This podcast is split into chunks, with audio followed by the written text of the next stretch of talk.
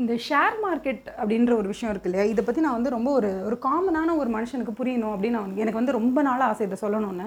ஏன்னா இது வந்து ஒரு காமர்ஸ் படித்தவனுக்கு மட்டும் தான் புரியணும் அப்படின்னோ இல்லை வந்து இது வந்து ஒரு ஷேர் புரோக்கர் செய்கிற வேலை இல்லை இது வந்து ரொம்ப படித்து தீர விளைஞ்ச திறனாயகத்துக்கு மட்டும் தான் இதெல்லாம் புரியும் அப்படிங்கிறத தாண்டி ஷேர் மார்க்கெட்டுங்கிறது என்ன? அது எதனால் வந்து இந்த மாதிரியான ரொம்ப ஹைப்புக்கு உள்ளாகப்பட்டிருக்கு? இதை பற்றி எல்லாரும் பேசுகிறாங்க ஆனால் டெக்னிக்கல் டேர்ம்ஸ் எல்லாம் புரியல அப்படின்னு சொல்கிறவங்களுக்கு ரொம்ப பேசிக்கான அண்டர்ஸ்டாண்டபிளான ஒரு வேர்ஷன் என்ன அப்படின்னு கேட்டிங்கன்னா நீங்களும் நானும் ஒரு பிஸ்னஸை செய்யறதுக்கு முற்படுறோம். ஃபார் எக்ஸாம்பிள் ஜொமேட்டோ ஏன்னா ஜொமேட்டோ ஏன் எக்ஸாம்பிள் எடுத்துக்கிறோம் அப்படின்னா அது வந்து ஈஸியாக பு புரியக்கூடிய ஒரு டெக்னாலஜி அதனால தான் இந்த ஜொமேட்டோங்கிற ஒரு டெக்னாலஜியை நீங்கள் கண்டுபிடிச்சிட்டீங்க. அது என்ன டெக்னாலஜி அப்படின்னு கேட்டிங்கன்னா சென்னையில் இருக்கக்கூடிய மொத்த ஹோட்டல்ஸோட டேட்டாவே நம்ம கலெக்ட் பண்ணுறோம் கலெக்ட் பண்ணி அதை கம்ப்யூட்டரில் ஏற்றி வச்சுக்கிறோம். அதுக்கப்புறம் இந்த மொத்த ஹோட்டல் இன்ஃபர்மேஷன்ஸில் இருக்கக்கூடிய மெனு கார்டையும் வாங்கி எல்லாமே நம்ம வந்து பதிவிறக்கம் பண்ணி எல்லாம் டவுன்லோட் பண்ணி எல்லாம் பக்காவாக ஒரு பெரிய டேட்டா பேஸை க்ரியேட் பண்ணுறோம் இந்த டேட்டா பேஸை க்ரியேட் பண்ணி வச்சதுக்கப்புறமா நம்ம நிறைய பேரை வேலைக்கு சேர்க்குறோம். இந்த வேலைக்கு சேர்க்கக்கூடியவங்க என்ன செய்வாங்க அப்படின்னு கேட்டிங்க அப்படின்னு சொன்னால் இன்னும் புதுசு புதுசாக எங்கெங்கெல்லாம் வந்து ரெஸ்டாரண்ட்ஸ் ஓப்பன் பண்ணுறாங்களோ அவங்களுடைய நியூஸ் டேட்டா பேஸ் எல்லாத்தையும் கலெக்ட் பண்ணி கலெக்ட் பண்ணி கலெக்ட் பண்ணி அதிகமான ஹோட்டல்ஸை ஜொமேட்டோ ஜொமேட்டோடைய அம்பர்லாக்கு கீழே கொண்டு வரதான் இவங்களோட வேலை. ஸோ இவங்களை வந்து நீங்கள் என்ன சொல்வீங்கன்னு பார்த்தீங்கன்னா பேக் எண்ட் எம்ப்ளாயிஸ்னு சொல்வீங்க. அதாவது இந்த டேட்டாவை கலெக்ட் பண்ணுறவங்க டேட்டாவை வந்து மேனேஜ் பண்ணுறவங்க அந்த சிஸ்டமில் உட்காந்து வேலை பார்க்குறவங்க அந்த சாஃப்ட்வேரை எழுதுறவங்க அந்த சாஃப்ட்வேர் கிரியேட்டர்ஸ் இவங்க இப்போ நீங்கள் வந்து ஜொமேட்டோ இருக்குது ஜொமேட்டோ ஒரு ஆப் அதை போய் நீங்கள் கிளிக் பண்ணுறீங்க கிளிக் பண்ண உடனே உங்களுக்கு என்ன பண்ணுது? உங்கள் லொக்கேஷனை காமிக்குதுல நீங்கள் இந்த லொக்கேஷனில் இருக்கீங்க? இப்போ நீங்கள் பெங்களூரில் இருக்கீங்க. உங்களை சுற்றி இருக்கக்கூடிய முந்நூறு மீட்டருக்குள்ளே இருக்கக்கூடிய உங்கள் அந்த ஹவுடி கால் ஹோட்டல்ஸை மட்டும்தான் உங்களுக்கு காமிக்குது. ரெஸ்டாரண்ட்ஸை மட்டும் தான் காமிக்குது. அப்படின்னா ஒரு ஜொமேட்டோ அப்படிங்கிற அந்த ஒரு ஃபுட் ஆப்புக்குள்ளே கண்டிப்பாக உங்களுக்கு மேப் சர்வீசஸ் தேவைப்படுது. இந்த மேப் சர்வீசஸ் வந்து இந்த ஜொமேட்டோ யார்கிட்ட போய் வாங்க முடியும் அப்படின்னு கேட்டிங்கன்னா யுனைடெட் ஸ்டேட்ஸ் கிட்ட தான் வாங்க முடியும். ஏன்னா யூஎஸ் கிட்ட மட்டும்தான் இந்த பவரே இருக்குது தட் இஸ் ஜிபிஎஸ் அப்படிங்கிற அந்த பவர் வந்து யுனைடெட் ஸ்டேட்ஸுடைய ஒரு சாஃப்ட்வேர் ஸோ இந்த சாஃப்ட்வேர் யூஎஸ் கிட்ட மட்டும் தான் இருக்குது அப்படிங்கிறதுனால யுனைடெட் ஸ்டேட்ஸோட ஒரு கம்பெனி அதுக்கு ஒரு பேட்டன் ரைட் வச்சிருப்பாங்க. இல்லை அந்த கவர்மெண்ட் ஒரு பேட்டன் ரைட் வச்சிருக்குன்னா அந்த பேட்டன் ரைட்டை வாங்கி தான் ஜொமேட்டோ அதை யூஸ் பண்ணி ஆகணும். ஓகேவா யுனைடெட் ஸ்டேட்ஸ்க்கு டஃப் கொடுக்குற அளவுக்கு அந்த ஜிபிஎஸ்க்கு இது வரைக்கும் ரீப்ளேஸ்மெண்ட்டுன்னு யாருமே கொண்டு வரல. ஆனால் ஓரளவுக்கு அதில் ஒரு செவன்ட்டி பர்சன்ட் டார்கெட் பண்ணுற அளவுக்கு சைனா ரெடி பண்ணிவிட்டு அதை சர்க்குலேஷனில் விட்டுருக்கான். ஸோ சைனாவை சேர்ந்த நாடுகள் இல்லை சைனாவோட ரிலேஷன்ஷிப்பில் இருக்கக்கூடிய ட்ரேட் ரிலேஷன்ஷிப் ட்ரேட் ரிலேஷன்ஷிப்பில் இருக்கக்கூடிய நாடுகள் இன்னமும் சைனா கிரியேட் பண்ணி கொடுத்த அந்த மேப்பை யூஸ் பண்ணுறாங்க இப்போ நம்ம எப்படி கூகுள் மேப் யூஸ் பண்ணுறோமோ அந்த மாதிரி சைனாவுடைய கவர்மெண்ட் அண்ட் அவங்களுடைய அந்த இன்ஸ்டிடியூஷன்ஸ் கிரியேட் பண்ண அந்த GPS that is global positioning system ஒரு ஜியோ பொசிஷனிங் சிஸ்டம் சொல்லக்கூடிய இந்த ஜிபிஎஸ்ஸை அவங்களும் வச்சுருக்காங்க நம்மளும் வச்சுருக்கோம். நம்மனா நான் யாரை சொல்கிறேன் அப்படின்னு சொன்னால் ரெஸ்ட் ஆஃப் த வேர்ல்டு வந்து யுனைடெட் ஸ்டேட்ஸ் கொடுக்குற ஜிபிஎஸ்ஸை யூஸ் பண்ணுறாங்க சைனா தனக்குன்னு தற்சார்பா அதாவது அவங்களாவே செல்ஃப் சஃபிஷியண்ட்டாக அவங்களாவே ஒரு ஆப்பை க்ரியேட் பண்ணியிருக்காங்க இப்போ ஜொமேட்டோங்கிறது ஒரு பிஸ்னஸ் ஐடியாங்க இந்த பிஸ்னஸ் ஐடியாவை ரெடி பண்ணுறது ஒரு ஒரு ஆள். இவர் என்ன பண்ணுறாரு அப்படின்னா ஓகே சூப்பர் நம்ம என்ன பண்ணலாம்? எல்லா ஹோட்டல்ஸோட இன்ஃபர்மேஷனையும் வாங்கி வச்சுக்கலாம். ரெஸ்டாரண்ட்ஸோட இன்ஃபர்மேஷனை வாங்கி வச்சுக்கலாம். மேப் வந்து நமக்கு கண்டிப்பாக மேப் சர்வீசஸ் நமக்கு தேவைப்படும் பிகாஸ் நம்மளோட கஸ்டமர் வந்து ஒரு இடத்துல உட்காந்து ஃபோன் எடுத்து ஆர்டர் பண்ணுறாருன்னா அவரை சுற்றி என்னென்ன மாதிரி ஹோட்டல்ஸ் இருக்குன்னு நம்ம வந்து அவருக்கு காமிக்கணும். ஸோ அது வந்து ரொம்ப இம்பார்ட்டண்ட் ஸோ நமக்கு வந்து கூகுள் மேப் சர்வீசஸ் தேவைப்படும் நமக்கு கண்டிப்பாக அதுக்கப்புறம் ஹோட்டலோட மெனு கார்டு அதோட ஃபோட்டோ எல்லாம் எடுக்கணும். ஒரு ஒரு மெனு கார்டில் இருக்க ஒரு ஒரு இதையும் ஃபோட்டோ எடுக்கணும். இதெல்லாம் எடுக்கணும். இதெல்லாம் செய்யறதுக்கு நமக்கு பணம் வேணும். எவ்வளோ பணம் வேணும் அப்படின்னு பார்த்தீங்கன்னா கிட்டத்தட்ட நானூறு கோடி தேவைன்னு வச்சுக்கோங்களேன். இந்த ஃபோர் ஹண்ட்ரட் க்ரோர்ஸ் சும்மா உங்களுக்கு புரியறதுக்காக சிம்பிளாக சொல்கிறேன் இவ்வளோ கம்மி காசெல்லாம் வச்சு ஒரு பெரிய ஸ்டார்ட் அப்பை மிகப்பெரிய அளவில் செய்ய முடியாது. ஒரு தௌசண்ட் க்ரோர் எனக்கு வேணும் அப்படின்னு சொன்னீங்கன்னா அந்த ஆயிரம் கோடி தேவையில்லை. இந்த ஆயிரம் கோடியில் என்கிட்ட பிஸ்னஸ் ஐடியா மட்டும்தான் இருக்குது இதை செஞ்சால் சூப்பராக இருக்கும்பா அப்படின்ற ஐடியா மட்டும் தாங்க என்கிட்ட இருக்குது ஓகே அப்போ என்ன பண்ணுவாங்கன்னா இந்த ஐடியா வச்சுருக்கிறவங்க நிறைய பேர்கிட்ட போய் ஹெல்ப் கேட்பாங்க. அதாவது பணக்காரங்க இருப்பாங்கல்ல நிறைய பணத்தை சேர்த்து சேர்த்து வச்சுட்டு என்ன பண்ணுறதுனே தெரியாது. அவங்களுக்கு பெருசாக புதுசு புதுசாக பிஸ்னஸ் ஐடியா வராது. அதனால இவங்களாம் என்ன பண்ணுவாங்க அப்படின்னா புதுசு புதுசாக பிஸ்னஸ் ஐடியா யாருக்கு வருதோ அவங்களெல்லாம் தேடுவாங்க. ஓகேவா அதாவது நல்ல ஒரு ஜமீன்தார் இருக்காருன்னு வச்சுக்கோங்களேன் ஜமீன்தாரில் இனிமேல் புதுசு புதுசாக பிஸ்னஸ்லாம் பண்ண முடியாது. ஆனால் எவன் ஒருத்தன் பிஸ்னஸ் பண்ணுறதுக்கான ஐடியா வச்சுருக்கானோ அவன் ஜமீன்தார்ட்ட வந்து பணம் கேட்பான். ஏன்னா பணம் வந்து அந்த பிஸ்னஸ் ப்ரொமோட்டர் கிட்டே இருக்காது. அந்த மாதிரியான ஒரு செட்டப் தாங்க இது. ஸோ பேசிக்காக ஷேர் மார்க்கெட் அப்படிங்கிறது என்னன்னு பார்த்தீங்கன்னா ஒரு பொட்டிக்கடை வைக்கணும்னா என்கிட்ட ஐம்பதாயிரரூபா இருக்கும் நானே போட்டு வச்சிருவேன். அது பொட்டி கடை சோல் ப்ரொப்ரேட்டர்ஷிப்னு சொல்லக்கூடியது.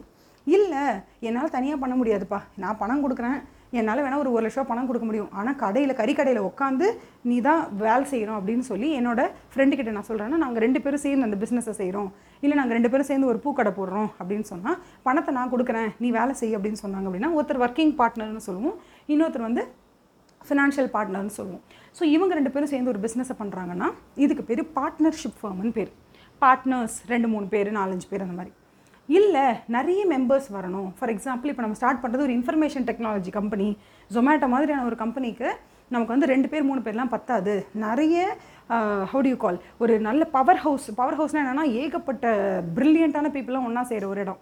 அந்த மாதிரி நிறைய பேர் நமக்கு தேவை அப்படின்னும் போது ஒரு முப்பது சாஃப்ட்வேர் இன்ஜினியர் சேர்றாங்க. இல்லை ஒரு பதினஞ்சு இருபது சாஃப்ட்வேர் இன்ஜினியர் சேர்ந்து தான் அந்த கம்பெனியை ஸ்டார்ட் பண்ண முடியும்னா அதுதான் கம்பெனி ஃபார்ம் ஆஃப் ஆர்கனைசேஷன் இப்போ பத்து சாஃப்ட்வேர் இன்ஜினியர்ஸ் ஒன்றா சேர்ந்து ஒரு கம்பெனியை வந்து ஸ்டார்ட் பண்ணுறாங்க அப்படின்னு சொன்னால் அதுக்கு பேர் ப்ரைவேட் லிமிடெட் கம்பெனி ஏன் இந்த ப்ரைவேட் லிமிடெட் கம்பெனி அப்படின்னு நீங்கள் சொல்கிறீங்கன்னா இந்த பத்து பேருக்கும் ஒருத்தர் ஒருத்தர் தெரியும். ஸோ இந்த பத்து பேரில் யாராவது ஒருத்தர் அந்த கம்பெனி விட்டு வெளியில் போகணுன்னாலோ இல்லை வேறு யாராவது உள்ளே சேர்க்கணுனாலோ இந்த பத்து பேரும் சேர்ந்து ஒன்றா கூடி உட்காந்து தான் டெசிஷன் எடுக்க முடியும். அதனால் இந்த மாதிரி கம்பெனியோட பேர் என்னன்னா ப்ரைவேட் லிமிடெட் கம்பெனி இந்த ப்ரைவேட் லிமிடெட் கம்பெனியில் இருக்கக்கூடிய பத்து பேரையும் பத்து பேருக்கும் தெரியும். ஒருத்தர் ஒருத்தர் மியூச்சுவலாக தெரியும். இதுதான் ப்ரைவேட் லிமிடெட் கம்பெனியோடைய ஒரு சாராம்சம். அடுத்தது தான் பப்ளிக் லிமிடெட் கம்பெனி இந்த ப்ரைவேட் லிமிடெட் கம்பெனியில் என்ன ஆகும்னா மொத்தமாக ஒரு பத்து லட்சம் ரூபாய் கேபிட்டல் வச்சுக்கோங்களேன். அந்த பத்து லட்சம் ரூபாயை பத்து பேரும் சேர்ந்து ஆளுக்கு ஒரு லட்சம் ரூபாயை கொண்டு வந்திருப்பாங்க. இப்போது இந்த பத்து பேரில் யாராவது ஒருத்தர் தங்கிட்ட இருக்கக்கூடிய அந்த ஒரு லட்சம் ரூபா மதிப்புள்ள ஃபார் எக்ஸாம்பிள் அந்த பத்து லட்சம் ரூபா அவங்க எல்லாரும் கேபிட்டலில் போட்டிருக்காங்களா? ஒவ்வொருத்தர் கையிலையும் ஒரு லட்சம் ரூபாய்க்கு சர்டிஃபிகேட் இருக்கும். அதாவது நீங்கள் ஒரு லட்ச ரூபாய் கான்ட்ரிபியூட் பண்ணியிருக்கீங்க இந்த பிஸ்னஸ்க்காக அப்படின்னு அவங்களுக்கு ஒரு ரசீது கொடுக்கப்பட்டிருக்கும். அந்த ரசீதுக்கு பேர் தான் ஷேருன்னு அர்த்தம். இந்த ஷேர் என்ன ஷேர் அப்படின்னு கேட்டால் இந்த ப்ரைவேட் லிமிடெட் கம்பெனியோடைய ஷேர் ஏன் இது ப்ரைவேட் ப்ரைவேட்னா என்ன அர்த்தம்? ப்ரைவேட்னா பப்ளிக்காக யார்கிட்டையும் சொல்ல முடியாத ரகசியமான ஒரு விஷயம்னு அர்த்தம். எனக்கு மட்டுமே உகந்தன்னு அர்த்தம். அப்போ அந்த பத்து பேருக்கு மட்டுமே உகந்த ஒரு விஷயம் தான் அந்த ப்ரைவேட் லிமிடெட் கம்பெனி ப்ரைவேட் அப்படின்னா எனக்கு மட்டும் என்னை சார்ந்த எங்களை சார்ந்த எங்கள் குழுவை மட்டுமே சார்ந்த அப்படின்னு அர்த்தம். அப்போ அந்த ப்ரைவேட் லிமிட்டெட் கம்பெனியில் மொத்தமாக எத்தனை பேர் இருக்கலாம் அப்படின்னு ஒவ்வொரு நாடும் ஒரு ஒரு நம்பர் சொல்லும். ஓகேவா மேக்ஸிமம் நீங்கள் இருபது பேர் வரைக்கும் இருக்கலாங்க ப்ரைவேட் லிமிடெட் கம்பெனியில் அதுக்கு மேலாம் இருக்கக்கூடாது. இல்லை முப்பது பேர் இருக்கலாம். இல்லை மேக்ஸிமம் இருபத்தஞ்சு பேர் இருக்கலாம்னு அந்த நம்பரை அந்த நாட்டினுடைய சட்ட அமைப்பு சொல்லும். அப்போ இதுதான் ப்ரைவேட் லிமிடெட் கம்பெனி அடுத்தது பப்ளிக் லிமிடெட் கம்பெனி இது என்ன பப்ளிக் லிமிடெட் கம்பெனி அப்படின்னு கேட்டிங்கன்னா பப்ளிக் லிமிடெட் கம்பெனியில் ஐடியாவை க்ரியேட் பண்ணுறதுக்கான ஒரு பத்து பேர் இருப்பாங்க. அந்த பத்து பேர் சேர்ந்து ஐடியாவெலாம் க்ரியேட் பண்ணிடுவாங்க ஐடியாவை க்ரியேட் பண்ணியாச்சு அதுக்கு ஒரு ப்ரோட்டோடைப்பும் பார்த்தாச்சு. ஓ இது மட்டும் செஞ்சுட்டோன்னா சூப்பர் பிஸ்னஸ் பா இது அப்படின்னு அந்த ப்ராஜெக்ட் ஹண்ட்ரட் பர்சன்ட் சக்ஸஸ்ஃபுல் ஆகும் அப்படின்னு அந்த பத்து பேர் டிசைட் பண்ணி எல்லாம் சூப்பராக சொல்லிட்டாங்க. மொத்தமாக தேவைப்படுற அந்த பிஸ்னஸ்க்கு தேவைப்படுற பணம் வந்து நூறு கோடி தேவை அப்படின்னா அவங்கக்கிட்ட ஒரு ஐம்பத்தோரு கோடி இருக்கும். அந்த ஐம்பத்தி ஒரு கோடியை அவங்க தான் வச்சுப்பாங்க. ஃபிஃப்டி ஒன் க்ரோர் அவங்க இன்வெஸ்ட் பண்ணிடுவாங்க மிச்சம் இருக்கிற நாற்பத்தி ஒன்பது கோடியை மக்கள்கிட்ட வந்து கேட்பாங்க. அதாவது இந்த மாதிரி எனக்கு ஒரு பிஸ்னஸ் ப்ராஜெக்ட் இருக்குது நாங்கள் இந்த மாதிரி பத்து பேர் சேர்ந்து இதை வடிவமைச்சிருக்கோம். எங்களுடைய ஃப்யூச்சர் ப்ராஸ்பெக்ட்ஸ் இது தான் ஃப்யூச்சர் பாலிசியெல்லாம் இதுதான். எங்களை நம்பி நீங்கள் என்னுடைய கம்பெனிக்காக பணத்தை கொடுங்க. நீங்கள் கொடுக்குற பணத்துக்கு நாங்கள் ஒரு ரசீது கொடுப்போம் அப்படின்னு சொல்லி வாங்குறாங்க பார்த்தீங்களா இந்த ரசீது தான் ஷேருன்னு சொல்கிறது இந்த ரசீது யாருக்கு கொடுக்கப்படும்? இந்த பத்து சாஃப்ட்வேர் இன்ஜினியர்ஸும் சேர்ந்து ஒரு பிஸ்னஸ் ஐடியாவை முன்வைக்கிறாங்க. அந்த பிஸ்னஸ் ஐடியாவில் என்ன சொல்லப்பட்டிருக்கு அப்படின்னா கரண்ட்டாக என்ன பாலிசி மேக்கிங் ஃப்யூச்சரில் அவங்க இதை எப்படி இம்ப்ரூவ் பண்ண போகிறாங்க இதிலிருந்து எவ்வளோ வருமானம் வரும் இதிலிருந்து என்ன மாதிரியான க்ரோத் ப்ராஸ்பெக்ட் இருக்குது அப்படிங்கிறத எக்ஸ்பிளைன் பண்ணிவிடுவாங்க எக்ஸ்பிளைன் பண்ணிட்டாங்கன்னா இந்த எக்ஸ்பிளைன் பண்ணுற பேப்பருக்கு பேர் தான் ப்ராஸ்பெக்டஸ் அதாவது ப்ராஸ்பெக்டஸ் அப்படின்னா என்ன அர்த்தம்னா ஃப்யூச்சரில் இந்த கம்பெனிக்கான ப்ராஸ்பெக்ட் எவ்வளோ இருக்குது அதாவது ஃப்யூச்சரில் இந்த கம்பெனி என்னென்ன மாதிரியெல்லாம் வளரும் அப்படிங்கிறதுக்கான ஒரு முன்னோட்டு ஒரு ட்ரெய்லர் அது நம்பிக்கை மிகுந்த ஒரு ஃபேக்சுவலான ட்ரெய்லராக இருக்கும். இந்த ஃபேக்சுவலான ட்ரெய்லர் சொல்கிறாங்க பார்த்தீங்களா இந்த ஃபேக்சுவலான ட்ரெய்லருன்னு சொல்லக்கூடிய இந்த ட்ரெய்லருக்கு பேர் தான் ஹவு யூ கால் இதுக்கு பேர் வந்து ப்ராஸ்பெக்டஸ் அப்படின்னு சொல்லுவோம். இந்த ப்ராஸ்பெக்டஸை மக்கள் எல்லாருக்கும் தெரியிற மாதிரி இவங்க என்ன பண்ணிவிடுவாங்கன்னா ரிலீஸ் பண்ணிவிடுவாங்க ரிலீஸ் பண்ணிட்டா இல்லை நீங்கள் நான் யார் வேணும்னாலும் சரி அந்த ப்ராஸ்பெக்டஸை வாங்கி படித்து உங்களுக்கு பிடிச்சிருந்தது அவங்க மேலே உங்களுக்கு நம்பிக்கை இருந்தது அப்படின்னு சொன்னீங்கன்னா நீங்களால் அந்த கம்பெனிக்கு காசு கொடுக்க முடியும். எஸ் இந்த கம்பெனியோட ப்ராஸ்பெக்டஸை நான் நம்புகிறேன் இதோட பாலிசி மேக்கிங்கை நான் நம்புகிறேன் அப்படின்னு சொன்னீங்கன்னா நீங்கள் என்ன பண்ணலாம்? உங்ககிட்டேருந்து பத்தாயிரம் ரூபாய் காசு எடுத்து கொடுக்கலாம். இது பத்தாயிரம் ரூபாய் அப்படிங்கிறதுன்னு இல்லை. அவங்களுக்கு தேவையானது நாற்பத்தி ஒன்பது கோடி. இந்த நாற்பத்தி ஒன்பது கோடியை பத்து பத்து பத்து ரூபாயாக ரசீதாக பிரிப்பாங்க. ஒரு ரசீதோடைய மதிப்பு பத்து ரூபாய். அதுதான் ஃபேஸ் வேல்யூ அப்படின்னு நம்ம சொல்லுவோம். அப்போ உங்களுக்கு அந்த கம்பெனி மேலே நம்பிக்கை இருக்குன்னு சொன்னால் நீங்கள் ஐநூறு ரூபாய் கொடுத்தீங்க அப்படின்னு சொன்னால் உங்களுக்கு ஐம்பது ரசீது கிடைக்கும். இந்த ஐம்பது ரசீதுக்கு பேர் தான் ஐம்பது ஷேருன்னு சொல்கிறது இந்த மாதிரி நாற்பத்தி ஒன்பது கோடி வேணும்னு இந்த கம்பெனி கேட்டு மக்கள் எல்லாருமே அதுக்கு அப்ளை பண்ணுவாங்க. இந்த அப்ளை பண்ணுறாங்க தெரியுமா? இதுக்கு பேர் தான் சப்ஸ்கிரிப்ஷன் அப்போ நாற்பத்தி ஒன்பது கோடி வேணும்னு கேட்குறாங்க மக்கள் இவங்களை நம்பி தொண்ணூறு கோடிக்கு சப்ஸ்கிரைப் பண்ணியிருக்காங்க. எங்களுக்கு வேணும் வேணும் நாங்கள் வாங்குறோம் நாங்கள் வாங்குறோம் தொண்ணூறு கோடி பேர் கேட்டிருக்காங்க. இப்போ இந்த கம்பெனி தொண்ணூறு கோடி பேருக்கும்லாம் கொடுக்க முடியாது ஷேரு ஏன்னா இவனுக்கு எவ்வளோ வேணும்னு கேட்டிருக்கான்? நாற்பத்தொம்போது கோடி தான் வேணும்னு கேட்டிருக்கான். ஸோ இந்த தொண்ணூறு கோடி அப்ளிகேஷன்லேருந்து கரெக்டாக நாற்பத்தொம்போது கோடிக்கு மட்டும்தான் சப்ஸ்கிரிப்ஷனை ஓகே பண்ண முடியும். இதெல்லாம் லீகல் டேர்ம்ஸ் இதெல்லாம் நம்ம வந்து பெருசாக கண்டுக்க வேண்டாம். நமக்கு தேவையானது என்னென்னா இந்த நாற்பத்தி ஒன்பது கோடி தரிசு இந்த நாற்பத்தி ஒன்பது கோடி மதிப்புள்ள அமௌண்ட்டுக்கு ஈக்குவலாக நம்ம இப்போ என்ன பண்ண போகிறோம் ரசீதை வழங்க போகிறோம் இந்த ரசீதுக்கு பேர் ஷேரு இந்த ஷேரை வாங்கின ஒரு பொண்ணோட பேர் மணிமேகலைன்னு வச்சுக்கோங்களேன். இப்போ என்ன ஆயிடுச்சு? இந்த கம்பெனியில் நான் ஐம்பத்தி ஒரு கோடியை அதாவது முகேஷ் அம்பானி போட்டுட்டார். அவர் திருபாய் அம்பானி போட்டுட்டார். அப்பா போட்டுட்டார். திருபாய் அம்பானி ஐம்பத்தோரு கோடி போட்டுட்டு மிச்சம் இருக்க நாற்பத்தொம்போது கோடி வேணும்னு மக்கள்கிட்ட கேட்டிருக்காரு. அதாவது இனிஷியல் பப்ளிக் ஆஃபர் அப்படின்னு சொல்லுவாங்க. மக்கள்கிட்ட வந்து கேட்குறது இனிஷியல் பப்ளிக் ஆஃபர்னு சொல்லி ப்ராஸ்பெக்டஸ் இஷ்யூ இஷ்யூ பண்ணியிருக்காங்க அதில் மணிமேகலை அப்படிங்கிற ஒரு பொண்ணு போய் என்ன பண்ணியிருக்காங்கன்னா எனக்கு பத்து ஷேர் கொடுங்கன்னு கேட்டு வாங்கியிருக்கான் ஓகேவா? அந்த பத்து ஷேர் எவ்வளோன்னு கேட்டால் நூறுரூபா அதே மாதிரி இன்னொரு ஒரு பர்சன் இருக்கார். ஓகேவா? அந்த பர்சன் பேர் என்னன்னா ரகுநாத். இந்த ரகுநாத் என்ன பண்ணுறாருனா எனக்கும் ஷேர் வேணும் அப்படின்னு சொல்லி அவரும் ஐம்பதாயிரம் ரூபாய்க்கு ஷேர் வாங்கியிருக்கார். ஓகேவா? அப்போ ஐம்பதாயிரம் ரூபாய்க்கு ஷேரு அப்படின்னு சொன்னால் அவருக்கு எத்தனை ஷேர் கிடச்சிருக்கும்? அப்படின்றது தான் ஃபிஃப்டி தௌசண்ட் ருபீஸ் கொடுத்துருக்காரு. ஒரு ஷேர் வந்து பத்து ரூபா அப்படின்னு சொன்னால் ஐயாயிரம் ஷேர் அவர் வாங்கியிருக்காரு. அந்த மாதிரி ஒரு சேதுராமனோ இல்லை ரகுராமனோ இல்லை வந்து ராமராஜனோ இல்லை மணிமேகலையோ இல்லை வந்து உஷாவோ புஷ்பாவோ யாரோ ஒருத்தருங்க. எல்லாருமே அவங்களால முடிஞ்ச கான்ட்ரிபியூஷனை கொடுத்து ஷேர்ஸ் வாங்கியிருப்பாங்க. ஓகேவா? இப்போ நம்ம சொல்லக்கூடிய கான்செப்ட் எதை நோக்கி போகுதுங்கிறதுல நீங்கள் கான்ஸ்டண்ட்டாக இருங்க. நம்ம சொல்கிறக்கூடிய கான்செப்ட் வந்து ஷேர் மார்க்கெட்டை நோக்கி தான் போயிட்டுருக்கு. இப்போது மணிமேகலையும் உஷாவும் புஷ்பாவும் ராமாவும் ராஜாவும் எல்லாருமே இந்த ஷேரை கையில் வச்சுருக்காங்க. ஓகேவா இப்போ நான் ஃப்ரீயாக இருக்கேன்னா நானும் ஒரு நூறு ஷேர் கையில் வச்சுருக்கேன். அந்த நூறு ஷேரோட மதிப்பு ஆயிரம் ரூபாங்க ஓகே இந்த ஆயிரம் ரூபாய்க்கான ஷேரை நான் கையில் வச்சுருக்கேன்.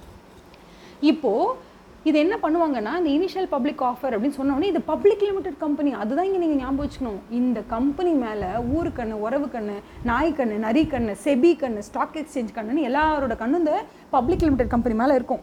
ஏன்னா ஒரு ப்ரைவேட் லிமிடெட் கம்பெனியாக இருந்தால் அங்கே இருக்கிற பத்து பேருக்கும் பத்து பேரையும் தெரியும். அங்கே இருக்கிற பத்து பேருமே ஒருத்தரோட ஒருத்தர் பேசி மியூச்சுவல் கன்சர்னில் தான் ஷேர் ஹோல்டர்ஸாக வந்தாங்க. அந்த ஷேர் ஹோல்டர்ஸு என்றைக்குமே அது பத்து பேர் மட்டும்தான் அப்படிங்கிறதுனால அவங்கள வாட்ச் பண்ணுறதுக்கான வேலை அரசாங்கத்துக்கோ இல்லை செபிக்கோ கிடையாது. ஓகேவா இல்லை ஸ்டாக் எக்ஸ்சேஞ்சுக்கும் பெருசாக கிடையாது. ஆனால் இப்போ இருக்கக்கூடிய ரிலையன்ஸ் கம்பெனிஸ் அப்படி கிடையாது. ரிலையன்ஸ் கம்பெனி என்ன தெரியுமா பண்ணும் போ? The Reliance company has issued shares worth forty nine crore நாற்பத்தொம்போது கோடி மதிப்புள்ள ஷேர் நீ இஷ்யூ பண்ணியிருக்க. இந்த நாற்பத்தொம்போது கோடியை உன்னை நம்பி கொடுத்தது யார் தெரியுமா? ஒரு விவசாயி ஒரு சாஃப்ட்வேர் இன்ஜினியர் ஒரு டெய்லரு ஒரு டாக்டரு ஒரு அட்வொகேட்டு ஒரு என்ன சொல்கிறது ஒரு அக்கௌண்டன்ட்டுன்னு இவங்க எல்லாரும் தான் கொடுத்துருக்காங்க. அப்போ இவங்க எல்லாரும் யாரை நம்பி கொடுத்துருக்காங்க? உன் ப்ராஸ்பெக்டஸை நம்பி தான் கொடுத்துருக்காங்க. உன் ப்ராஸ்பெக்டஸை நம்பி கொடுத்துருக்காங்க அப்படின்னு சொன்னால் இந்த ப்ராஸ்பெக்டஸில் சொன்னதெல்லாம் உண்மையாக பொய்யான்னு செக் பண்ண வேண்டிய கடமை யாருக்கு இருக்கும் அப்படின்னு கேட்டிங்கன்னா ஒரு ரெகுலேட்டரி பாடின்னு ஒன்று இருக்கணும். அதாவது இந்த இன்வெஸ்டரையும் நான் காப்பாற்றணும் இந்த கம்பெனிக்கு இந்த கம்பெனிக்காகவும் நான் வந்து செயல்படணும். இவங்க ரெண்டு பேருக்கு நடுவில் எந்த பிரச்சனையும் வராத ஒரு ஊடகமாக நான் இருக்கணும்னு சொல்லக்கூடியவங்க தான் ஓகேவா இந்த செபிங்கிறது. அதாவது இந்த securities and exchange board of India இருக்காங்கல்ல இவங்க என்ன பண்ணுவாங்கன்னா செபி என்ன பண்ணுவாங்க அப்படின்னு சி அந்த பேர்லாம் நமக்கு தேவையில்லை. அவர் யாருன்னா அவர் தான் வந்து ஒரு மத்தியமத்தில் இருக்கிறவர் ஓகேவா அந்த மிடில் மேன் அப்படிங்கிறது அவர் தான் அவர் என்ன பண்ணுவார்னா கம்பெனி வந்து இந்த மாதிரி ப்ராஸ்பெக்டஸ் எல்லாம் ரெடி பண்ணுச்சுன்னா அது கரெக்டாக இருக்கா இல்லையா என்ன எது எல்லாத்தையும் பார்க்கக்கூடிய சரி பார்க்கக்கூடிய அதாவது சப்ஸ்கிரைபர்ஸுக்கு சப்ஸ்கிரைபர்ஸின் நலன் கருதியும் அவங்க வந்து கம்பெனியோடைய ப்ராஸ்பெக்டஸ் எல்லாத்தையும் செக் பண்ணுவாங்க. அதே மாதிரி கம்பெனிக்காகவும் மக்கள்கிட்ட இல்லை சப்ஸ்கிரைபர்ஸ் கிட்ட என்னென்ன விஷயத்தை வந்து தெரியப்படுத்தணும் கம்யூனிகேட் பண்ணணுமோ அதை பண்ணுவாங்க. இந்த பொறுப்பில் தான் செபி அப்படிங்கிற அந்த ஒரு ரெகுலேட்டரி பாடி இருக்குது ஸோ இப்போ என்ன ஆகும் அப்படின்னு கேட்டிங்கன்னா இதில் ஒன்று மட்டும் நம்ம எல்லாம் புரிஞ்சுக்கணும். இப்போ நாற்பத்தி ஒன்பது கோடி நம்மக்கிட்ட வாங்கிட்டாங்க. அவங்கக்கிட்ட ஐம்பத்தோரு கோடி இருக்குங்க. இப்போ அவங்க என்ன பண்ணுவாங்கன்னா அந்த கம்பெனியுடைய மதிப்பு அப்படிங்கிறது நூறு கோடின்னு சொல்லுவாங்க வெளியில். இதுதான் வந்து நியூஸ்லலாம் சொல்லுவாங்க. இந்த மாதிரி இந்த கம்பெனியோடைய மதிப்பு எவ்வளோ தெரியுமா? நூறு கோடி ரூபா மதிப்புள்ள கம்பெனி தெரியுமா இது? அப்படின்னுவாங்க. அப்படின்னா என்ன அர்த்தம்னா அந்த ப்ரொமோட்டர்ஸ் அப்படின்னு சொல்லக்கூடிய அம்பானி ஃபேமிலி ஃப்ரெண்ட்ஸு இவங்கெல்லாம் சேர்ந்து ஐம்பத்தோரு கோடி போட்டிருக்காங்க. நாற்பத்தோரு கோடி வந்து மக்கள்கிட்டேருந்து வாங்கியிருக்காங்க. ஸோ மொத்தமாக மதிப்பு ஆஃப் திஸ் கம்பெனி அப்படிங்கிறது நூறு கோடி ரூபா மதிப்புள்ள கம்பெனின்னு சொல்லுவாங்க. ஓகேவா இப்போ இந்த நூறு கோடி ரூபா மதிப்புள்ள கம்பெனின்னு நியூஸில் சொல்லும் போது தான் ஓகே அப்போ ஹண்ட்ரட் க்ரோர்ஸ்னு தெரியும். அடுத்த நாள் ஒரு நியூஸ் வருது. அந்த நியூஸ் வந்து என்ன சொல்கிறாங்க அப்படின்னு கேட்டிங்கன்னா ரிலையன்ஸ் கம்பெனிக்கு சென்ட்ரல் கவர்மெண்ட் இருக்காங்க இல்லையா? That is government of India central government இருக்காங்க இல்லையா? இந்த சென்ட்ரல் கவர்மெண்ட்டு என்ன பண்ணுதுன்னு கேட்டால் எல்லா கவர்மெண்ட் ஆஃபீஸ்லேயும் ஒரு ஃபோன் வந்து இருக்கும். ஒரு ஃபோன் இருக்கும்.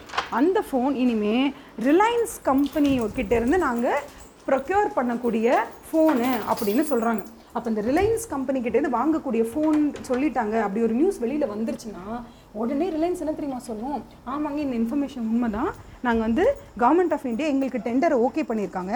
இந்த டெண்டரை ஓகே பண்ணதுனால இந்த எங்கள் கம்பெனிக்கு இன்னும் ரெண்டு வருஷத்தில் ப்ராஃபிட் வந்து இன்க்ரீஸ் ஆக போகுது. ப்ராஃபிட் வந்து எவ்வளோ இன்க்ரீஸ் ஆக போகுது அப்படின்னு கேட்டிங்கன்னா நாங்கள் நூறு கோடி ரூபாயை கேபிட்டலாக வச்சுருக்கோம். இந்த நூறு கோடி ரூபாயை நாங்கள் முதலீடாக போட்டு பண்ணுறதுனால இன்னும் ரெண்டு வருஷத்தில் எங்களுக்கு வருமானம் மட்டும் அதாவது இன்கம் மட்டும் இன்கம் ஆர் ப்ராஃபிட் நீங்கள் வந்து அது எப்படி வேணாலும் வச்சுக்கலாம். அந்த ப்ராஃபிட் அப்படிங்கிறது மட்டும் இன்னும் ரெண்டு வருஷத்தில் கண்டிப்பாக எண்பது கோடி கிட்ட வரும் அப்படிங்கிறது ரிலையன்ஸ் கம் ரிலையன்ஸ் கம்பெனி அதுக்கப்புறம் மார்க்கெட்டில் இருக்கக்கூடிய எக்ஸ்பர்ட்ஸு இவங்க எல்லாரும் என்ன சொல்கிறாங்கன்னா அடுத்த ரெண்டு வருஷத்தில் ரிலையன்ஸோட மதிப்பு அப்படிங்கிறது இப்போ நூறு கோடின்னு இருக்கா?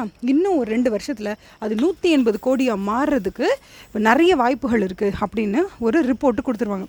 இந்த ரிப்போர்ட் கொடுத்த உடனே என்ன ஆகும் இந்த நாற்பத்தி ஒன்பது கோடிக்கு ஷேர் வாங்கினாங்க தெரியுமா? அவங்களுக்குலாம் ரொம்ப ரொம்ப ரொம்ப ரொம்ப ரொம்ப சந்தோஷமாயிடும். ஏன் அப்படின்னு நீங்கள் கேளுங்க. இப்போ தான் நீங்கள் கேட்கணும் ஏன் அப்படின்னு கேட்டிங்கன்னா ஆதி காலத்தில் நம்ம என்ன பண்ணுவோம்? நாற்பத்தொம்பது கோடி உங்களுக்கு கொடுத்துருக்கோம்பா. நீங்கள் என்ன பண்ணுங்கள் அந்தந்த வருஷம் என்ன ப்ராஃபிட் வருதோ அந்த ப்ராஃபிட்டில் எங்களுக்கு என்ன வரணுமோ அதை எங்களுக்கு கொடுத்துருங்க நம்ம கேட்போம்ல. அந்த மாதிரி நம்ம போட்டு 50000 ரூபாய்க்கு டோட்டல் ப்ராஃபிட்டில் அந்த 50000 ரூபாய்க்கு என்ன வரணுமோ அதை மட்டும் நமக்கு கொடுத்தாங்கன்னா அதுக்கு பேர் டிவிடெண்ட் அப்படின்னு பேர். இப்போது இப்போ நான் இருக்கேன்னு வச்சுக்கோங்களேன். நான் என்ன பண்ணுவேன்னா மாதம் மாதம் பத்தாயிரம் வந்து சேர்த்துக்கிட்டே வரேன். சேர்த்து சேர்த்து ரெண்டு ரெண்டு ஷேராக வாங்கிட்டே வரேன். ஓகே இல்லை எவ்வளோ ஷேர்ஸும் என்னால் வாங்க முடியுதோ வாங்கிட்டே வரேன். இப்போ எனக்கு எப்படி இருக்கும் அப்படின்னு கேட்டிங்கன்னா அந்த வருஷத்தோட எண்டில் ரிலையன்ஸ் கம்பெனி என்ன பண்ணுவாங்க? இந்த வருஷம் நாம் இந்த அளவுக்கு ப்ராஃபிட்டை ஏர்ன் பண்ணியிருக்கோம். இந்த ப்ராஃபிட்டில் நான் வந்து உங்களுக்குலாம் இவ்வளோ பிரித்து கொடுக்கணும்னு நினைக்கிறேன் அப்படின்னு சொல்லுவாங்க. இப்போ இந்த கம்பெனிக்கு ஒரு பவர் இருக்குங்க. என்ன பவர் அப்படின்னா என்கிட்ட வந்து ரிலையன்ஸ் கம்பெனியோட டோட்டல் ப்ராஃபிட் எண்பது கோடி வரும். ஆனால் ரிலையன்ஸ் கம்பெனி எண்பது கோடியும் பகிர்ந்து அளிக்காது. என்ன பண்ணுன்னா இருபது கோடியை மட்டும்தான் உங்களுக்குலாம் பகிர்ந்து கொடுக்கும் ஷேர் ஹோல்டர்ஸ்க்கெலாம் மிச்சம் இருக்கிற அறுபது கோடியை தன்னோட பிஸ்னஸ்க்காக வச்சுக்கும். அதாவது இன்னும் கொஞ்சம் பிரான்ச் எக்ஸ்பேண்ட் பண்ணணும் இங்கே இன்னும் கொஞ்சம் பில்டிங்ஸ் கட்டணும் ஃபேக்ட்ரிஸ் கட்டணும் இன்னும் நிறைய பேருக்கு வேலை வாய்ப்பு கொடுக்கணும் இன்னும் கொஞ்சம் பிஸ்னஸை பெருசுபடுத்தணும் அப்படின்னு சொல்லி அறுபது கோடியை தன் வசம் வச்சுக்கும். ஸோ இதை வந்து ஷேர் ஹோல்டர்ஸும் ஏன்னு பெருசாக கேள்வி கேட்க மாட்டாங்க. ஏன் அப்படின்னீங்கன்னா அப்போ அப்படி கேள்வி கேட்டால் வந்து ரிலையன்ஸ் என்ன சொல்லுவாங்கன்னா சரி ஓகேங்க எண்பது கோடி உங்களுக்கு நான் பிரித்து கொடுத்துறேன். இதுக்கப்புறம் எனக்கு எப்படி அறுபது கோடி தேவையில்ல? அந்த அறுபது கோடிக்காக நான் மறுபடியும் ஒரு ஐபிஓ போடுவேன். அப்போ புதுசு புதுசாக நிறைய சப்ஸ்கிரைபர்ஸ் வந்து ஷேர் வாங்குவாங்க. இதுக்கு மேற்கொண்டு வரக்கூடிய ப்ராஃபிட்ஸ் எல்லாம் இன்னும் புது புது ஷேர் ஹோல்டர்ஸ் வராங்களோ அவங்களுக்கும் சேர்ந்து தான் நான் பிரித்து கொடுக்குற மாதிரி இருக்குமே தவிர உங்களுக்கு மட்டும் என்னால் பிரித்து கொடுக்க முடியாது. ஆனால் இப்போ இருக்கக்கூடிய அறுபது கோடி ரூபா ப்ராஃபிட்டை நீங்கள் கம்பெனிக்காக கொஞ்ச நாள் வெயிட் பண்ணிங்கன்னா இந்த அறுபது கோடி அறநூறு கோடியாக மாறும். கண்டிப்பாக உங்களுக்கு ப்ராஃபிட்டு ஃப்யூச்சரில் கிடைக்கும்னு சொல்லுவாங்க. ஓகேவா இதை சொன்ன உடனே நல்லா இருக்க மாதிரியும் இருக்குது எங்கேயோ ட்விஸ்ட் இருக்க மாதிரியும் இருக்கும். நல்லா இருக்க மாதிரி எங்கே இருக்குன்னா ஓ இந்த அறுபது கோடி இப்போ நம்ம விட்டு கொடுத்தா பரவாயில்ல இன்னும் அஞ்சு வருஷத்தில் இது அறநூறு கோடியாக மாறுச்சுன்னா அப்போ கண்டிப்பாக அந்த ப்ராஃபிட் நமக்கு தானே வரப்போகுது. வேறு எந்த புது ஷேர் ஹோல்டரும் உள்ளே வரமாட்டாங்கல்ல நமக்கே கிடச்சிரும்ல அப்படின்னு நமக்கெல்லாம் ஒரு ஆசை இருக்கும். ட்விஸ்ட்டு எந்த இடத்துல தெரியுமா வைப்பாங்க? ட்விஸ்ட் என்னன்னா இந்த அறுபது கோடி இந்த வருஷம் தரமாட்டாங்க. அடுத்த வருஷம் தருவாங்களானும் தெரியாது. அதுக்கு அடுத்த வருஷம் தருவாங்களானும் தெரியாது. எப்போ தருவாங்கன்னு ஒரு கிளாரிட்டி இருக்காது. ஆனால் கண் கம்பெனி நம்மளை ஏமாத்தலை பிஸ்னஸ் எக்ஸ்பேண்ட் பண்ணிகிட்டே இருக்காங்க. அது ஜெனுவனான பிஸ்னஸ் தான். ஆனால் இப்போ எனக்கு என்னென்னா நான் 50000 கொடுத்து ஒரு ஷேர் வாங்கிட்டேன். ஷேர் வாங்கி நான் கையில் வச்சுருக்கேன். இப்போ நான் என்ன நினைக்கிறேன் அப்படின்னா என்னோடய ஷேர் கையில் இருக்குது ஃபிஃப்டி தௌசண்ட் ருபீஸ்க்குனா இந்த ஷேரை நான் கையில் வச்சுருக்கும் போது எங்கள் அப்பாவுக்கு ஏதோ ஒரு உடம்பு முடியல. எங்கள் அப்பா நான் கொண்டு போய் ஹாஸ்பிட்டல் அட்மிட் பண்ணியிருக்கேன் அப்படின்னு சொல்லும்பொழுது எனக்கு இப்போ இந்த ஷேரில் பண்ணியிருக்க இன்வெஸ்ட்மெண்ட் தேவையில்லை. இதே ஐம்பதாயிரரூபாய்க்கு நான் ஒரு நகை வாங்கி வச்சிருந்தேன்னு வச்சுக்கோங்களேன். எங்கள் அப்பா கொட முடியல டக்குன்னு எடுத்துகிட்டு போவேன். சேட்ஜி கிட்ட வைப்பேன். ஒரு பணத்தை வாங்குவேன். கொண்டு வந்து அவருக்கு பில்லு கட்டுவேன். ஓகேவா? ஆனால் ஏதேனும் ஒரு எமர்ஜென்சி சுச்சுவேஷனில் இந்த ஷேரை நான் கையில் வச்சுருக்கேன் அப்படின்னு சொன்னால் அதாவது அந்த நாற்பத்தி ஒன்பது கோடி ஷேரில் நான் தான் ஒரு கோடி ரூபாய்க்கு நான் ஷேர் வாங்கியிருக்கேன் அப்படின்னு வச்சுக்கோங்களேன். அந்த ஒரு கோடி ரூபாய் எனக்கு அர்ஜென்ட்டாக தேவைப்படுது. ஏதோ ஒரு எமர்ஜென்சியில் எனக்கு தேவைப்படுது. அப்படின்னா அந்த ஒரு கோடி ரூபாவை எனக்கு வேணும்னும் போது நான் போயிட்டு கா காலையில் எழுந்த உடனே ஓகே நம்ம கிளம்பி போவோம். ஆ திருபாய் திருபாய் அம்பானி வீட்டுக்கு போவோம். சொல்லி அங்கே போய் லைனில் நின்று இல்லை அவங்க அவங்க வீட்டுக்கு கிட்ட போய் நின்று அந்த ஹவுடி கால் அந்த செக்யூரிட்டி கிட்டே பேசி அவர் வீட்டுக்கு கதவை போய் தட்டி இது மாதிரி நீங்கள் நாற்பத்தொம்பது கோடி வாங்கினீங்க. அதில் ஒரு கோடி ரூபாய் நான் கொடுத்துருக்கேன். நீங்கள் எடுத்து பார்த்தீங்கன்னா ஷேர் ஹோல்டர்ஸ் லிஸ்ட்டில் என் பேர் இருக்கும். ஃபஸ்ட்டு எடுத்தோன்னே இருக்கும். இதான் என் பேர். ஓகேவா இந்த அஷுடோஷுன்ற பேரில் ஒரு கோ ஒரு கோடி ரூபா இருக்குது நான் தான் அந்த அஷுடோஷு இல்லை அஷிரோஷு இங்கே பாருங்கள் என்னோடய ஆதார் கார்டை பாருங்கள் இதெல்லாம் பாருங்கள் எங்கள் அப்பாவுக்கு ரொம்ப உடம்பு முடியல. இந்த மாதிரி ரொம்ப சீரியஸாக இருக்குது ஒரு கோர்ட்டில் ஒரு ஜட்மெண்ட் வந்து எங்களுக்கு ஆப்போசிட்டாக வருது. ஒரு சொத்து தகராறில். எங்களுக்கு ஒரு கோடி ரூபாய் வேணும் இமீடியட்டாக நீங்கள் தயவு செஞ்சு கொடுங்க அப்படின்னு கேட்டால் இது சாத்தியமா? இது நடைமுறையில் சாத்தியமா அப்படின்னு கேட்டால் நீ போய் தட்டலாம் கதவை. திருபாய் எழுந்து வெளியில் வரலாம். ஐயோ பாவம் என்னடா இது? நம்மளை நம்பி ஒரு ஒரு கோடி ரூபா காசு கொடுத்தாரு. நான் ஆனால் இன்றைக்கி அவர் ஒரு இக்கட்டான சூழ்நிலையில் இருக்காரு. நம்ம கண்டிப்பாக கொடுக்கணும் அப்படின்னு சொல்லி அவர் என்ன பண்ணுவார்? இங்கே எந்த காசை பிரட்டி எடுத்து கொண்டு வந்து அந்த ஒரு கோடி ரூபா கொடுக்குறாருன்னு வச்சுக்கோங்க. இன்றைக்கி அஷுடோஷ்க்கு ஏற்பட்ட நிலமை நாளைக்கு என்ன ஆகும்? பந்தனுக்கு ஏற்படும். அப்போ பந்தன் நாளைக்கு என்ன பண்ணுவான்? திருப்பியும் போய் கதை தட்டி நிற்பான் எனக்கு ஒரு ஐம்பதாயிரம் கொடுங்க. நான் கொடுத்த ஐம்பதாயிரம் எனக்கு இப்போ திருப்பி வேணும்னு கேட்பான். இப்படி டெய்லி கால திருபாய் அம்பானிக்கு யாருக்கெல்லாம் எமர்ஜென்சிக்கு கேஷ் வேணுமோ அவங்ககிட்டலாம் ஷேரை வாங்கிட்டு காசு கொடுக்குறது தான் வேலையாக இருந்தால் ஒரு நாள் இல்லை ஒரு நாள் நாற்பத்தொம்போது கோடியுமே அவர் திருப்பி கொண்டு கொடுக்க வேண்டியதாக இருக்கும். ஆனால் திருபாய் அம்பானியுடைய வேலை அப்படிங்கிறது இந்த எமர்ஜென்சியாக கேஷ் வேணும் அப்படின்னு நினைக்கக்கூடிய மக்களுக்கு ஷேரை வாங்கி வச்சுட்டு காசு கொடுக்க வேண்டிய வேலை அவருடையது கிடையாது. அவருடைய வேலை என்ன தெரியுமா? அவருடைய வேலைன்றது நாற்பத்தி ஒன்பது கோடியை எப்படி ஐநூறு கோடியாக மாற்றணும் அந்த நாற்பத்தி ஒம்பது கோடி மதிப்பை எப்படி ஆயிரம் கோடியாக மாற்றணும் அதில் தான் அவரோட கான்சன்ட்ரேஷன் இருக்கணும். ஏன்னா அவர் பிஸ்னஸ் மேனு ஆனால் இப்போ நான் வந்து அஷுடோஷ் எனக்கு என்ன தோணுது? எனக்கு ஒரு எமர்ஜென்சி இந்த ஒரு கோடி ரூபாய் நான் இன்வெஸ்ட் பண்ணியிருக்கேன் ஆனால் இன்றைக்கி எங்கள் அப்பாவுக்கு ஒரு எமர்ஜென்சி இந்த மாதிரி ஒரு சர்ஜரி பண்ணணும். அதுக்கு ஒரு தேர்ட்டி லேக்ஸ் ஆகுதுன்னு சொல்கிறாங்க என்னால் ஒரு முப்பது லட்ச ரூபா பணத்தை கூட இந்த இன்வெஸ்ட்மெண்ட் வச்சு புரட்ட முடியலனா அப்புறம் எனக்கு எதுக்கடா அந்த ஷேர் அப்படின்னு இவனுக்கும் வரும். அதனால என்ன செய்தாங்க அப்படின்னு சொன்னால் யாரெல்லாம் ஷேர் ஹோல்டர்ஸ் இப்போ இருக்கீங்களோ அஷுடோஷு பந்தனு அப்புறம் ஆஷா உஷா இவங்க எல்லாருமே என்ன பண்ணலாம் அப்படின்னா புஷ்பா எல்லோரும் என்ன பண்ணலாம் அப்படின்னு கேட்டிங்கன்னா அவங்களோட ஷேரை கையில் வச்சுக்கலாம். வச்சுக்கிட்டு ஏதாவது எமர்ஜென்சி வந்துச்சு அப்படின்னு சொன்னால் அவங்க எல்லாரும் எங்கே போகலான்னா ஒரு கடை ஒன்று இருக்குது ஓகேவா அந்த கடைக்கு பேர் ஸ்டாக் எக்ஸ்சேஞ்ச் அந்த கடைக்கு யாரெல்லாம் வே ஷேர் விற்கணும்னு நினைக்கிறாங்களோ அவங்களாம் போய் ஒரு பக்கம் நிற்பாங்க இன்னொரு பக்கம் என்ன பண்ணுவாங்க? அந்த கடைக்கு இன்னொரு பக்கம் வாங்குறவங்களாம் வந்து நிற்பாங்க வாங்குறவங்க யார் அப்படின்னு கேட்டிங்கன்னா நான் சொன்னேன் தெரியுமா? இந்த கம்பெனியை பற்றி நிறைய பேர் வாட்ச் பண்ணிகிட்டே இருப்பாங்க. இந்த கம்பெனிக்கு வந்து நாற்பத்தொம்போது கோடிக்கு தான் வந்து ஷேர் இஷ்யூ பண்ணியிருக்கு. ஆனால் கிட்டத்தட்ட எண்பது தொண்ணூறு கோடி பேர் கிட்ட வந்து இந்த ஷேர் வேணும் வேணும்னு சப்ஸ்கிரைப் பண்ணாங்க. அதில் பாதி பேருக்கு தான் ஷேர் கிடச்சிருக்கும். மிச்ச பேருக்கு கிடைக்காம அவங்களாம் வந்து ஏமாந்து போயிருப்பாங்க. அந்த மாதிரி ஏமாந்தவங்க என்ன பண்ணுவாங்கன்னா இந்த மாதிரி யாருக்காவது எமர்ஜென்சி சுச்சுவேஷன் விற்கிறதுக்கு வந்தாங்கன்னா அப்போ நம்ம வாங்கிக்கலாம்னு சொல்லி வெயிட் பண்ணிகிட்டே இருப்பாங்க. அந்த மாதிரி சுச்சுவேஷனில் அந்த ஸ்டாக் எக்ஸ்சேஞ்சு நான் சொன்னக்கூடிய அந்த கடையில் தான் இவங்க எல்லாரும் என்ன பண்ணுவாங்க? அந்த ஷேரை கொண்டு போய் வச்சுட்டு நிற்பாங்க நின்ன உடனே இவங்க இந்த பக்கம் நிற்கிறவங்க என்ன பண்ணுவாங்க? இங்கே பாருங்க நான் இப்போ தான் நேற்று தான் அதாவது ஷேர் இஷ்யூ பண்ணி பத்து நாள் கூட ஆகலை. இந்த மாதிரி என்ன சொல்லியிருக்காங்கன்னா ஹண்ட்ரட் க்ரோர்ஸ் தான் டோட்டல் கம்பெனியோட நெட்ஒர்த்து ஓகே ஸோ நான் வந்து இதில் இவ்வளோ போட்டிருக்கேன். ஃபேஸ் வேல்யூ பத்து ரூபா கொடுத்து ஷேர் வாங்கினேன். இந்தாங்க இன்றைக்கி நான் ஐம்பதாயிரம் மதிப்புள்ள ஷேரை விற்கிறேன் எனக்கு ஐம்பதாயிரம் வேணும்னு கேட்பாங்க. வாங்கக்கூடிய இடத்துல இருக்காங்கல்ல அவங்க யோசிப்பாங்க. இந்த கம்பெனி ஓகேவா இந்த கம்பெனி ஷேர் இஷ்யூ பண்ணி ஆறு மாதம் ஆயிடுச்சு. இந்த ஆறு மாதத்தில் இந்த கம்பெனி வளர் வளர்ச்சியை நோக்கி மேலே போகுதா? இல்லை அப்படியே ஸ்டாக்னண்ட்டாக இருக்கா? இல்லை கீழே போகுதா? அப்படின்னு இவங்க ஒரு ரிசர்ச் பண்ணுவாங்க. இவங்களுடைய அனுமானத்தில் இந்த கம்பெனி நல்லா பர்ஃபார்ம் பண்ண போகுதுன்னு தோணுச்சுன்னா இவங்க என்ன பண்ணுவாங்கன்னா 50000 ரூபா மதிப்புள்ள ஷேரை ரூபா கொடுத்து வாங்குறதுக்கு கூட தயங்க மாட்டாங்க. ஏன்னா அவங்களுக்கு தெரியும் இப்போ இருக்கிற அந்த நூறு கோடி ரூபாய் இருக்குல்ல அந்த கம்பெனியோட மதிப்பு நூறு கோடிங்கிறாங்களே அந்த நூறு கோடி இன்னும் ரெண்டு வருஷத்தில் நூற்றி எண்பது கோடியாக மாறப்போகுது. ஏன்னா கவர்மெண்ட் ஆஃப் இந்தியா இவங்களுக்கு தான் அந்த டெண்டரை கொடுத்துருக்காங்கன்ற நியூஸு பப்ளிக்குக்கு தெரிஞ்ச உடனே என்ன பண்ணுவாங்க எல்லாரும்? நூறுரூபா மதிப்புள்ள ஷேரை நூற்றி எண்பது ரூபா கொடுத்து வாங்குவாங்க. ஏன்னு கேட்டிங்கன்னா இன்னும் ரெண்டு வருஷத்தில் இந்த நூறுரூபா மதிப்புள்ள கம்பெனி நூற்றி எண்பது கோடியாக மாறப்போகுது. அப்படிங்கிற அனுமானம் ஜென்ரல் பப்ளிக்குக்கு வந்துருச்சுன்னா யாரெல்லாம் ஷேர் ஹோல்டர்ஸ் விற்கணும்னு நினைக்கிறாங்களோ அவங்கெல்லாம் போய் விற்கும்போது நூறுரூபா ஷேரை நூறுரூவாய்க்கு விற்க வேண்டாம். அவங்க தாராளமாக அதை நூற்றி ஐம்பது ரூபாய்க்கு கூட விற்கலாம் ஏன்னா வாங்குறவன் கண்டிப்பாக நூற்றி ஐம்பது ரூபா இல்லைங்க நூற்றி அறுபது ரூபா கொடுத்து வாங்க கூட ரெடியாக இருப்பான். ஏன்னா அவனை பொறுத்த வரைக்கும் இந்த நூறுரூபா மதிப்புள்ள இந்த கம்பெனியுடைய இந்த நிலமை இன்னும் ரெண்டு வருஷத்தில் நூற்றி எண்பது கோடி ஆகும்னு அஷுடோஷோ நம்புகிறான் அப்படின்னா அஷுடஷ் யாருக்கு விற்க போகிறானோ அவன் நினைப்பான் நூற்றி எண்பது கோடி எல்லாம் நிற்காதுப்பா இவன் வந்து குஜராத் கவர்மெண்ட் இருந்து மொத்தமாக வாங்கியிருக்கான். ஓகே மொத்தமாக டெண்டர் வாங்கியிருக்கான் அப்படின்னா அடுத்தது பஞ்சாப் கவர்மெண்ட்டும் பேசிக்கிட்டு தான் இருக்காங்க ரிலையன்ஸ் கிட்ட. அப்போ பஞ்சாப் என்ன பண்ணுவாங்கன்னா அவங்களோட எல்லா கவர்மெண்ட் ஆஃபீஸ்லையும் இந்த ஃபோனை தான் வாங்கி வைப்பாங்க. அதே மாதிரி பாரு பீகார்லேயும் பேசிகிட்டு இருக்காங்க இப்படி எல்லா ஸ்டேட் கவர்மெண்ட்டும் சென் இந்த ரிலையன்ஸோட டைப் பண்ணாங்கன்னா கண்டிப்பாக நூறுரூவா மதிப்புள்ள இந்த கம்பெனியோடைய ஃப்யூச்சர் ப்ராஃபிட் அப்படிங்கிறது நூறுரூவா அப்படிங்கிற அந்த வேல்யூ எப்போ முந்நூறுபாயாக மாறும்? இரநூறுவா ப்ராஃபிட் வந்தால் தான் முந்நூறுபாயாக மாறும். ஏன்னா நூறுரூவா கேபிட்டல் இந்த கம்பெனியோடைய வேல்யூ முந்நூறுபாயை மாறணும்னா இரநூறுவா கே ப்ராஃபிட் வரணும். அப்போ கண்டிப்பாக இந்த இரநூறுவா ப்ராஃபிட் வரும் நம்புறான் பற்றியா அவன் என்ன தெரியுமா பண்ணுவான்?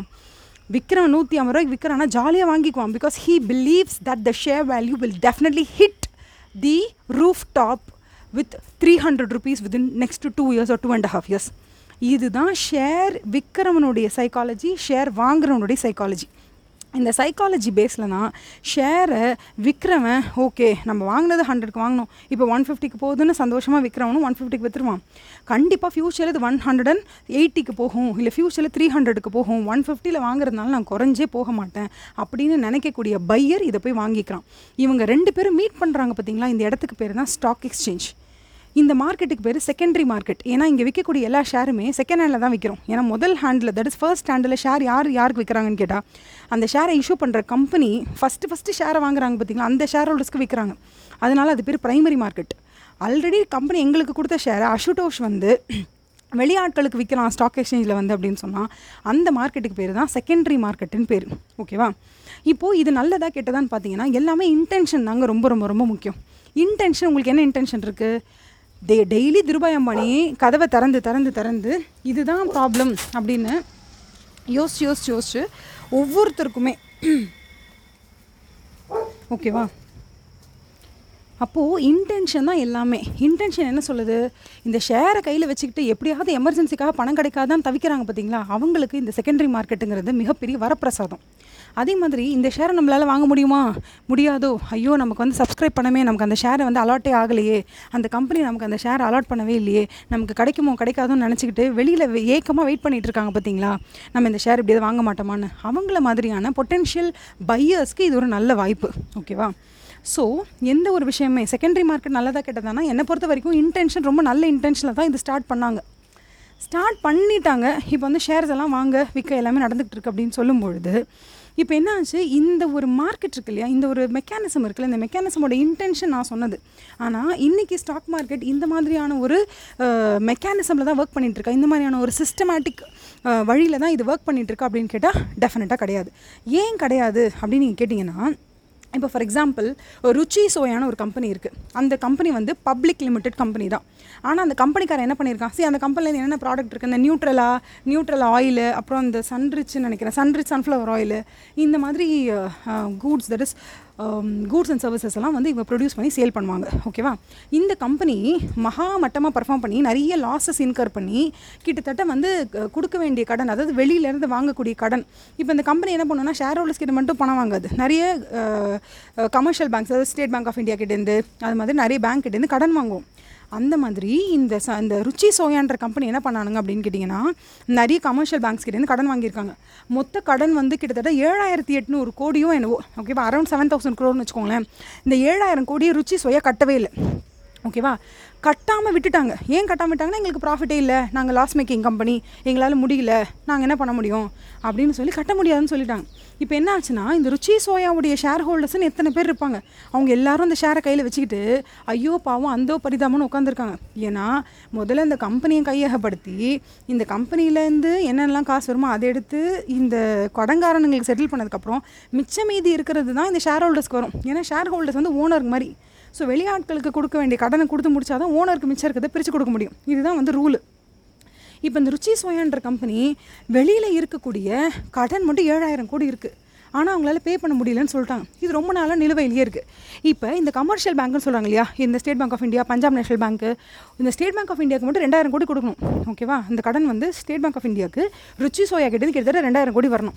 இந்த பஞ்சாப் நேஷனல் பேங்க்குக்கு ஒரு ஆயிரத்தி ஐநூறு கோடி வரணும். இந்த மாதிரி நிறைய பேங்க்குக்கு இவங்க காசு கொடுக்கணும் ருச்சி சோயா அப்போ ஃபாரின் பேங்க் ரெண்டு இருக்குது இந்தியாவில் ஓகேவா ரெண்டு ஃபாரின் பேங்க்கு ஸ்டாண்டர்ட் சார்ட்டர்ட் பேங்க்னு நினைக்கிறேன். I don't exactly remember the bank name Standard Chartered I guess so Standard Chartered அப்புறம் இன்னொரு ஃபாரின் பேங்க் இந்த ரெண்டு ஃபாரின் பேங்க்குக்கும் வந்து இந்த ருச்சி சோயாலேருந்து கிட்டத்தட்ட ஒரு பேங்க்குக்கு எழுநூறு கோடி இன்னொரு பேங்க்குக்கு அறநூறு கோடி.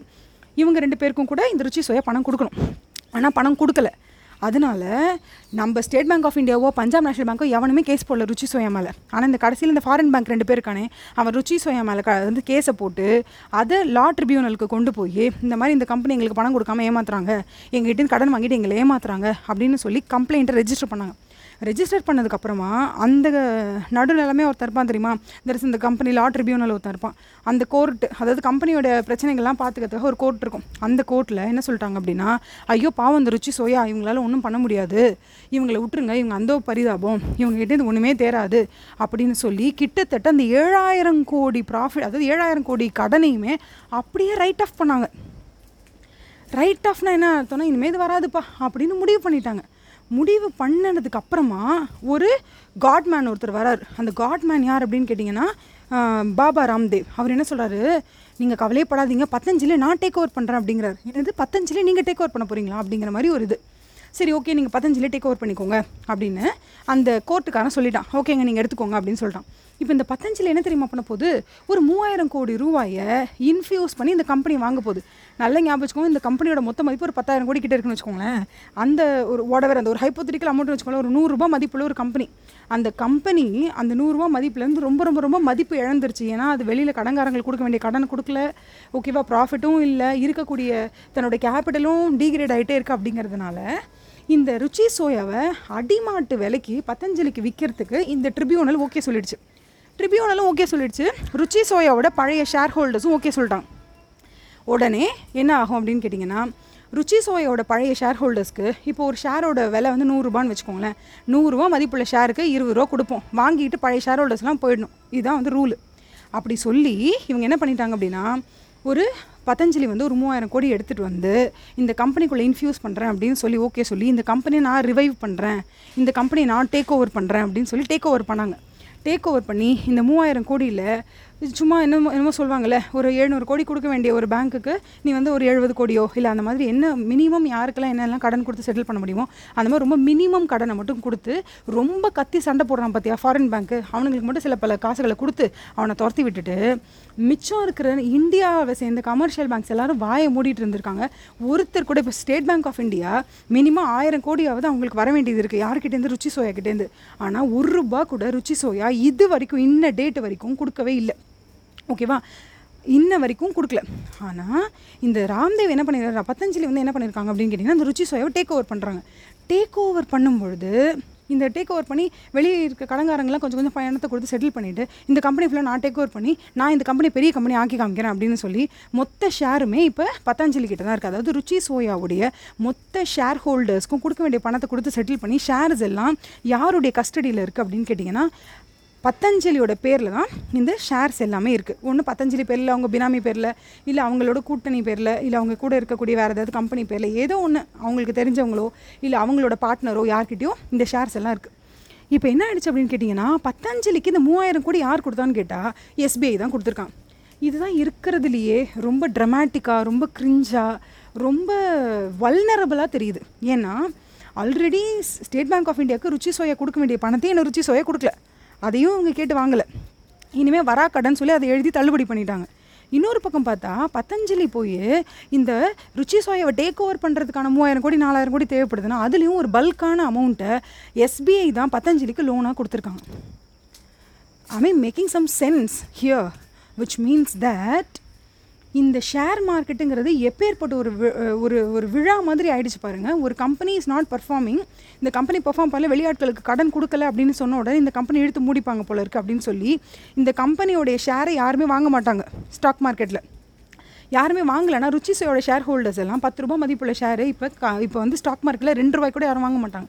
ஏன்னா அவங்களுக்கு தெரியும் இந்த கம்பெனி ஒன்றுத்துக்கும் விலை போகாதுன்னு அதனால இந்த ஷேர் ஹோல்டர்ஸ்க்கு செம லாஸ் சரி பத்து ரூபா ஷேரை ரெண்டு ரூபாய்க்கு பத்தஞ்சலிக்காரங்கிட்ட விட்டுட்டு விற்றுட்டு அங்கே இந்த ரெண்டு ரூபா கிடச்சா போதும் வாங்கி அவங்களாம் போயிட்டாங்க. இதுக்கப்புறம் பத்தஞ்சலி வந்து என்ன பண்ணுவாங்க அப்படின்னு கேட்டிங்கன்னா மொத்தமாக இந்த ருச்சிசோயோட ஃபுல் ஷேரையும் இவங்க கையில் வச்சுருக்காங்க. வச்சுக்கிட்டு ஒரு ரெண்டு பர்சன்ட் ஷேரை மட்டும் மக்கள் யார் வேணால் வாங்கிக்கலான்னு ஒரு அனௌன்ஸ்மெண்ட் வருது. ஓகேவா? ஏன்னா இப்போ தானே அது வந்து விழுந்து எழுந்த கம்பெனி அதனால் இமீடியட்டாக மொத்த ஷேரையும் வந்து எல்லாருக்கிட்டையும் எல்லாரும் வந்து வாங்கிக்கோங்கன்னு விட முடியாது ஸ்டாக் மார்க்கெட்டில் அதனால இவங்க என்ன பண்ணுறாங்க ஒரு ரெண்டு பர்சன்ட் இல்லை ஒரு பர்சன்ட் ஷேரை மட்டும் விடுறாங்க. அப்போ டோட்டலாக வந்து ஒரு ஹண்ட்ரட் தௌசண்ட் ஷேர்ஸ் இருந்துச்சுன்னா ஒரு தௌசண்ட் ஷேரை மட்டும் இப்போ நீங்களாம் வந்து வாங்கிக்கலாம் அப்படின்னு சொல்லி ஒரு ஒரு அனௌன்ஸ்மெண்ட் கொடுக்குறாங்க. கொடுத்த உடனே பார்த்தீங்கன்னா ஒரு ஆறு மாதத்துக்கு முன்னாடி மக்கள் ரெண்டு ரூபா கூட அந்த ஷேருக்கு கொடுக்க ரெடியாக இல்லை அப்படின்ற நிலமெல்லாம் போய் ஒரு பாயிண்டில் அந்த ருச்சி சோயாவோட ஷேரு பதினேழு ரூபாய்க்கு அவங்க இஷ்யூ பண்ணுறாங்க பதினேழு ரூபாய்க்கு வந்து ரீ இஷ்யூ பண்ணுறாங்க மறுபடியும் வந்து மக்களுக்கு இந்த ஒரு பர்சன்ட் ஷேரை போய் நம்ம ரீச் பண்ணுவோம்.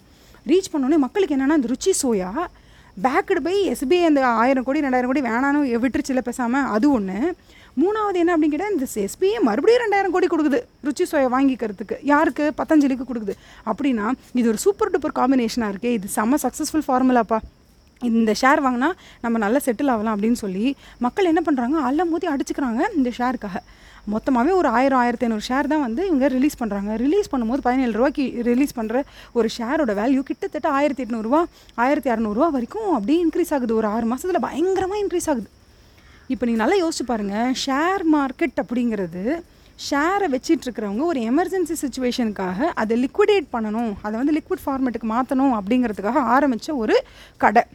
அந்த கடை ருச்சி சோயாவோட ஷேர் அந்த ஒன் பர்சன்ட் ஆஃப் த ஷேரை வெளியில் ரிலீஸ் பண்ணும்போது மக்கள் மத்தியில் ஒரு பாசிட்டிவ் சென்டிமெண்ட் வந்திருக்கு. Patanjali has taken over and SBI despite Ruchi Soya has failed to pay back the debt அது இருந்தாலும் கூட நான் மறுபடியும் உனக்கு ரெண்டாயிரம் கோடி கொடுக்குறேன்டா அப்படின்னு எஸ்பிஐ முன்னுக்கு வந்திருக்காங்க அப்படின்னு சொன்னால் இதில் ஏதோ ஒரு சூப்பரான ஒரு உள்குத்து இருக்குது அப்போ நம்ம கண்டிப்பாக ருச்சி ருச்சி சோயாவோட ஷேர்ஸை வாங்கலாம் அப்படின்னு சொல்லி வாங்கினாங்க.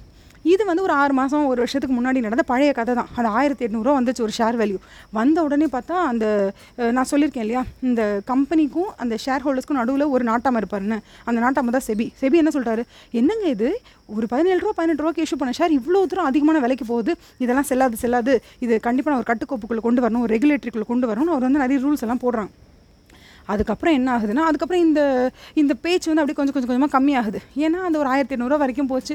அதுக்கு மேலே ஒன்றும் பெருசாக இதாகல. அப்படியே ஸ்டாக்னேட்டாக நின்றுச்சு ஏன்னா டோட்டல் நம்பர் ஆஃப் ஷேர்ஸே வெளியில் எவ்வளோ இருக்கணும் ஒரு ரெண்டாயிரம் ஷேர் அப்படி தான் இருக்கும். ஏன்னா டோட்டலாக ஹண்ட்ரட் தௌசண்ட் ஷேரில் எனக்கு தெரிஞ்சு ஒரு பாயிண்ட் நைன் செவன் பர்சன்ட்டோ இல்லை one point one seven percent around like தான் அரௌண்ட் ஒன் பர்சன்ட் ஷேர் தான் வந்து பப்ளிக்கிட்டே இருக்குது so supply of the shares ரொம்ப கம்மியாக இருக்கிறதுனால தான் மக்கள் ஆயிரத்தி எண்ணூறுரூவா கொடுத்தாலும் பரவாயில்ல எனக்கு ஒரு ஷேர் வேணும்னு கேட்குறாங்க so demand for the Ruchi Soya share is very high after Patanjali has decided to take it over அதனால தான் இந்த விலை அதிகமாக வந்திருக்கு அப்படின்னு சொல்லி எக்ஸ்பர்ட்ஸ் எல்லாம் சொல்கிறாங்க ஒரு பக்கம் அது இருக்குது இப்போ என்ன ஆகுதுன்னா இந்த நியூஸ் முடிஞ்சு ஒரு ஏழு மாதம் ஆகுது. ஏழு மாதம் கழித்து இப்போ இன்றைக்கி லேட்டஸ்ட் நியூஸ் என்ன அப்படின்னு கேட்டிங்கன்னா பத்தஞ்சலி தன்னுடைய பிஸ்கெட் பிரான்ச்சை ருச்சி சோயாவுக்கு விற்க போகிறாங்களாம் நல்லா கவனிச்சுக்கோங்க. ருச்சி சோயா சாவ கிடக்கிற பாம்புன்னு அதை தூக்கிட்டு வந்து மெடிசன் கொடுத்து காப்பாற்றுறதுக்கு செலவு பண்ணது பத்தஞ்சலி.